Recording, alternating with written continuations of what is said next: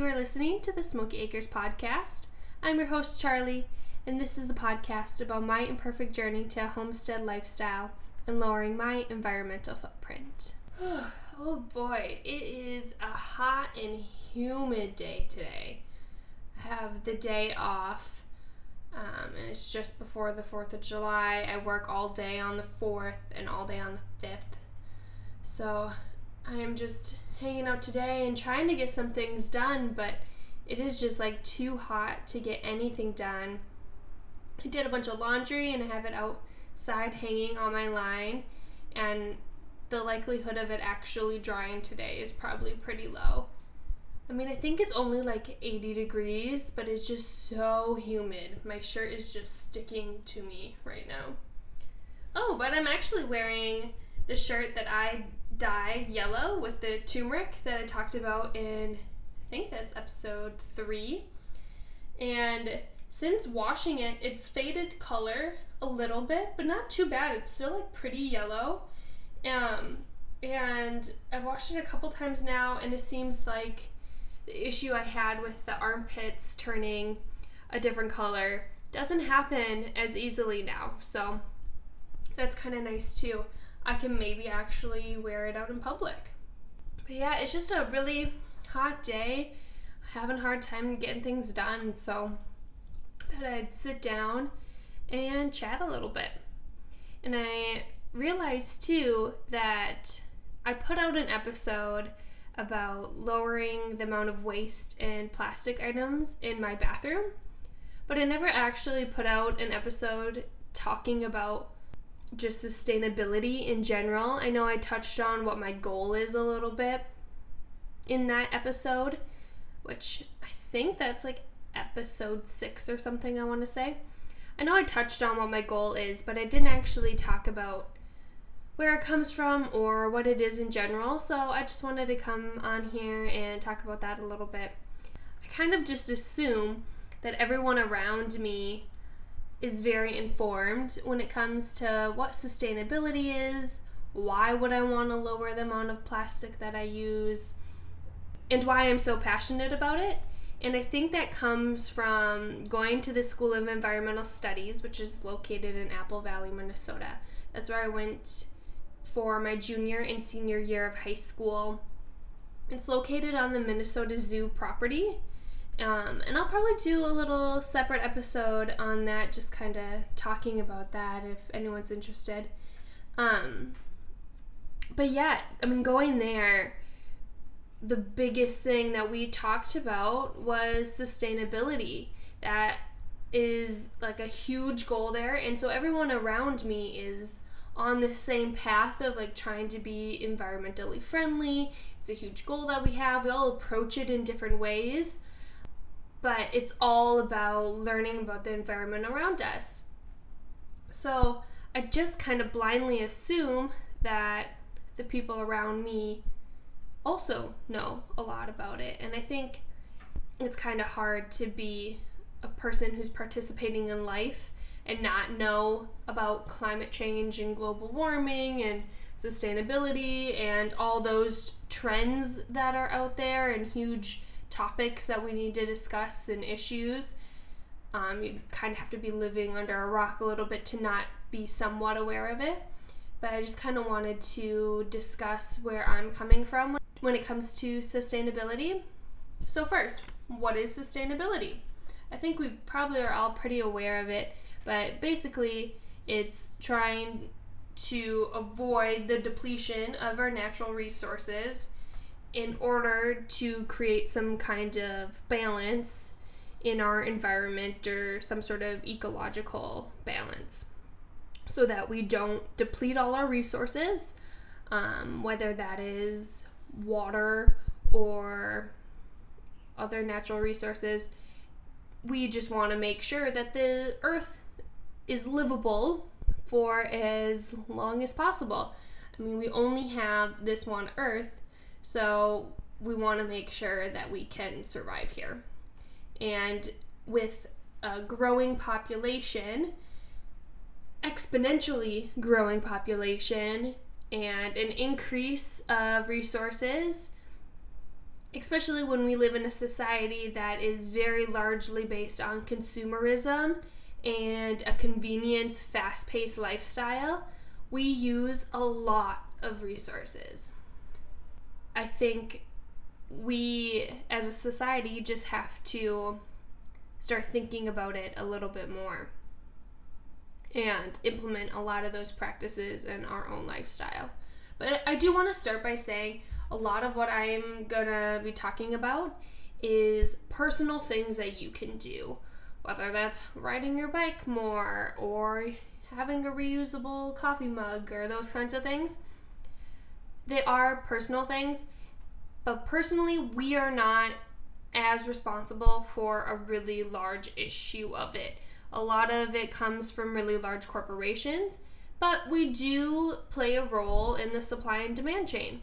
So, if we start using certain products less and show that we are not supporting those corporations who don't practice environmentally friendly procedures, then they'll change their ways. And we've seen that with companies already who have switched how they do things, are companies who have stopped dumping their waste into our waterways, things like that. We've seen companies react to pressure from the public. So I definitely encourage all of us to take as much action as possible when it comes to those issues. I know we all have a lot on our plate right now. There's a lot of big action items that but I think that's just kind of our responsibility as well.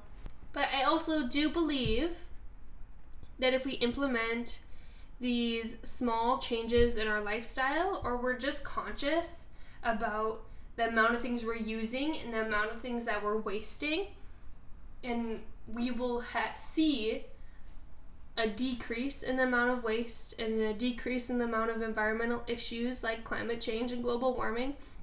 And we will see an increase in businesses and corporations making the changes that are necessary. So, although it seems like one of one person making small changes won't do much, if we're all collectively on the same page, we really can make a difference. And I know I probably sound like a naive young adult, but I think that's also part of the issue too is we think that having these ideas of living in a society that benefits us more, whether that is cleaner air or cleaner water or I won't get into police brutality, but uh, cities that are safer. Um, why wouldn't we want that? And I think that we really do have the power as a people. And if you think that we don't, that is part of the issue. And it's big corporations that like fund the United States that have made you think that you don't have the power. I'm going to get a little carried away there. So I'll just leave it at that. I just want to encourage people to do their role. Um, and this is mostly going to be positive too. Like, I want to make this really accessible. It's not a moment for me to get on my soapbox about corporate America. Um, but I just kind of had to explain where I'm coming from a little bit. And I think too, with everything that I'm constantly being thrown at with the media nowadays, it's just something that's like really on my mind a lot. So, so first, let's start with the little slogan reduce, reuse, and recycle. It's something that we all grew up with. Um, but what does it really mean and how do we implement it in our everyday lives? And I really want to stress on the order of those three words reduce, reuse, and recycle. And there's kind of the fourth forgotten word in there, which is repair. So I believe it actually should be reduce, reuse, repair, and then recycle. And there is a specific reason that we say them in that order. It's not just because it flows better or whatever. It's because recycle should be the last thing that we are doing on that list. And I think a lot of us think, oh, well, I recycled my pop cans or my water bottles, therefore I'm being environmentally friendly. When in reality, recycling isn't that beneficial. I mean, it's better than nothing, but it's not, it shouldn't be our main goal or the main thing that we're doing. I think it was my first trimester at SES that they handed us an article that said why we shouldn't recycle or some something along those lines like why shouldn't we recycle or what are why recycling is bad or you know something along those lines. And they made us really think about it. And i remember sitting in that classroom and everyone's like what? No like this is how we've learned to be environmentally friendly. Like we recycle. This is like the way to be green. But whew, sorry it is just so hot in here right now. But the reason it's the very last thing we should do is because there's so many other things that are more beneficial. So i kind of wanted to talk about why recycling isn't all it's chalked up to be. First off, there's contamination. If you are not washing out your plastic, which I like to think that I'm good at that, sometimes I don't think about it though. Or when working at Caribou, we go through tons of milk jugs. There's no way in the middle of a rush that we're washing those milk jugs out. So if things aren't washed out properly and they're put into recycling, no one at a recycling facility is taking the time to clean your plastic. They are simply throwing them right in the landfill. It just gets put into everything else. And then there's also contamination where if you accidentally have garbage or something you thought was recyclable and it's not, and it's mixed in with your recycling bin, they're not going to take the time to sort through all of that. So if they see that in there, they're simply just going to take that whole thing of recycling, throw it right in the landfill with the rest of the garbage. It's an unfortunate part of the system, but it does exist. And you might think, well, that's their job. They're supposed to sort through all of it. Well, they have a lot to do, and they can't take the time to sort out all the recycling. So, if you are going to recycle, that's something to take note of. Wash out all, all your plastic containers, make sure there's no food in them, and then also make sure you're not putting items in your recycling that aren't recyclable.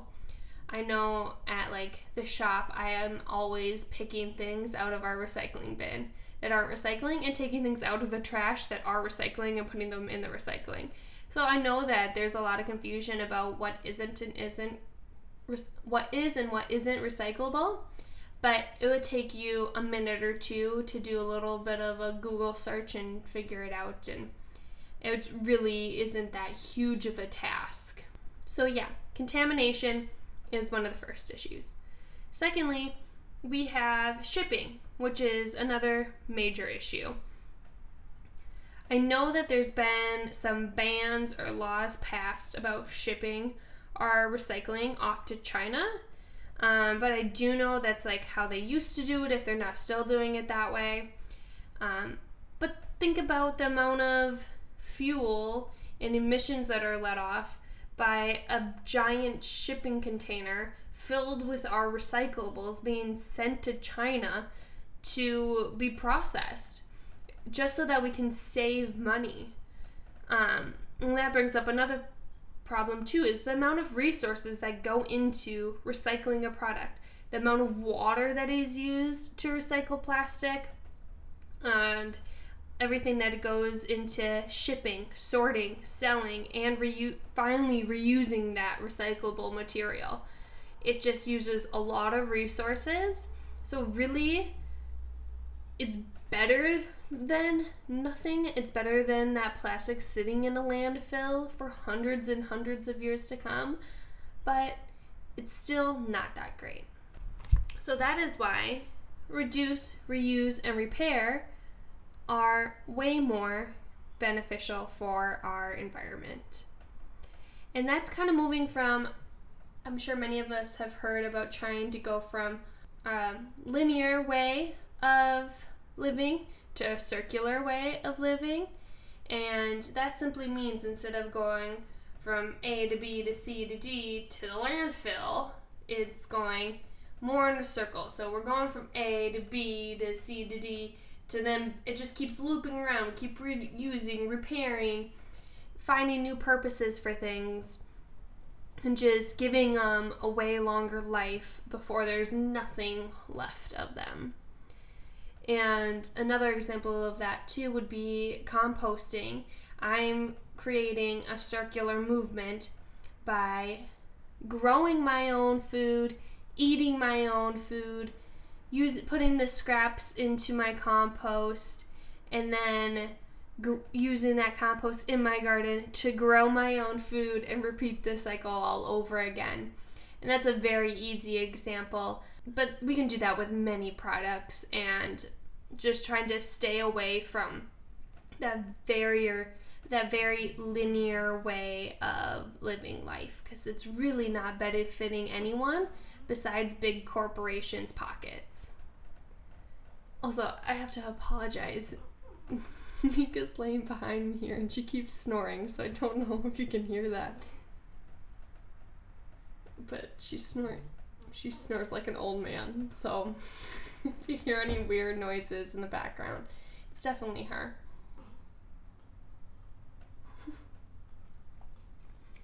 So, reducing. That is one that I really strive hard to accomplish. That's mainly where the episode about lowering the amount of plastic I have in my bathroom and using zero waste items comes into play. I am reducing the amount of plastic that is in my home and the amount of throwaway items that I have. Secondly, I'm reusing. I am trying to find new purposes for things when they lose their first purpose. For example, I had a pair of pants. They're like fabric pants that had a hole in them. So I decided to use that as material for sewing. Or when I had shirts that were getting kind of dingy, I decided to dye them. I found that's not really a new use. I suppose that fits more into the repair side of them, just kind of giving them a new life or maybe repurposing. Or Kyle and I love to go antique shopping. We love to go garage sailing. We try to find things on the Facebook Marketplace or from friends and family before we go to the store and buy them new. Or we're trying to make them ourselves. That's like why we got into blacksmithing and why he does woodworking and just all those different practices that we can do in order to reduce the amount of things that we are buying from a store and then also reusing the things that we already have in our house for other purposes. We reuse materials outside all the time. I mean, just today I had a little tiny garden fence and it's kind of falling apart and not the greatest, but I wasn't using it for the purpose I originally had. So I brought it out to my garden and I put it out there, and now it's a great little like um, it's a great area for my snap peas to use to climb up on. Or when we had no use for the first chicken run that we had, we repurposed that into like a little netted fenced in area around my planter boxes. So just trying to find new purposes for things and giving them a new life. And then repairing things as well. Learning simple skills like sewing um, or woodworking just small little life skills that so that you can make something back to normal. If you have a pair uh, a piece of clothing that has a hole in it, you can patch it up real quick. Um, you know how to fix your bike if you need to. You can just fix the small things instead of buying brand new ones and completely replacing them. Also, it helps too when you find older things when you're antique shopping or you're garage sailing. You find higher quality items that have already been around for a long time. You know they're going to exist a lot longer versus the cheap items that you buy at a Target. For example, this coffee table that Kyle built, or our entertainment stand that our like speaker for our TV is on. Those items are gonna last forever. I mean, they're a pain in the butt to move because they're super chunky, but they're gonna last forever. It is a solid piece of furniture. It is not some cheap piece of press board that maybe matches the aesthetic that you're looking for perfectly, that maybe matches the aesthetic that you're looking for perfectly, but isn't gonna last all that long. And especially if you have like children or animals, or you're moving that item around, it's gonna get banged up really easily. It's gonna get chips out of it. It's gonna look worn super fast.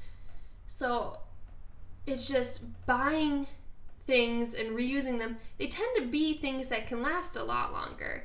Um, another thing, too, is gardening materials. People are constantly giving away garden materials. Almost every single pot that is in my house that has a plant in it, I found like on the side of the road or at the materials recovery center or I got from someone else. Same with almost all of my gardening tools too. I have two gardening tools that were my great grandma's that I use. And then I have some other gardening tools that again I found on the side of the road. Like they weren't even selling it in their garage sale. They were just giving it away. And things like some of the handles on them are a little rough, but I can really easily replace the handle because the like head part that is the actual purposeful part of the gardening tool is still solid. So just things like that like there's no reason to buy certain items brand new. Plus then too, we aren't cycling through things so much. We're not benefiting this consumerism society that wants to produce items that don't have a really long life and then they get ruined and we throw them away and they go to landfill where landfills are piling up like crazy and just sitting in our earth and giving off methane gas which then warms our earth and well, I saw like one statistic too that said that this was from like 2018, but we have 2 billion tons just from our cities, 2 billion tons of solid waste going into our landfills. And they expect that to grow by 70% by the year 2050. I mean, that's insane. That's a lot of garbage, and we have to do something about it. The best part about repurposing old materials too it's like a treasure hunt you have to like go out and try a lot harder to find an item and maybe you have to tweak a little bit but it makes it way more unique way more special there's a story behind the item then it's not just oh i went to target and i bought this one thing and here it is other small things that we can do that go along those same lines are to make your own foods i took it a step further and I'm growing my own foods, which, I mean, not all of us are super capable of doing, whether it's your green thumb or just like the amount of space that you have. But a lot of us at least have room for little container gardens. And there's so many unique ways to have container gardens as well. Um, so definitely look into that. I mean, if you don't have a Pinterest, you can go on there and Find a million unique ways to have container gardens. Making your own food is something that we kind of, when we get busy in our lives, when we're working too much, it goes off the table. It's like one of the first things. We look for convenience in our foods. We buy pre-packaged frozen dinners, which really aren't that nutritious for us in the first place. Or even small things like buying canned soup we can make our own soups. It's super easy to make a soup. You can spend a couple hours in a day or just throw stuff in a crock pot or an Instapot and bulk make soup or broth. And then you can freeze soup really easily too. And then boom, you got lunches for the next week or something to get you through the winter. So, just simple things like that. Or one that I oh, this is such a big thing for me. Condiments. the amount of condiments I see in certain people's fridges drives me absolutely insane. And I know that's like a really weird pet peeve, but most condiments are made out of the same basic ingredients. I don't understand why we like dressings. It is so easy to make most dressings out of things that you already have.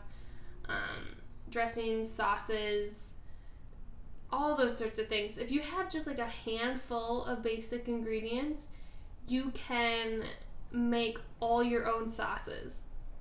And then, too, they're healthier for you because they don't have a bunch of added sugar or other ingredients that you don't even know what they are. So, just look up a couple. Next time you go to use condiment,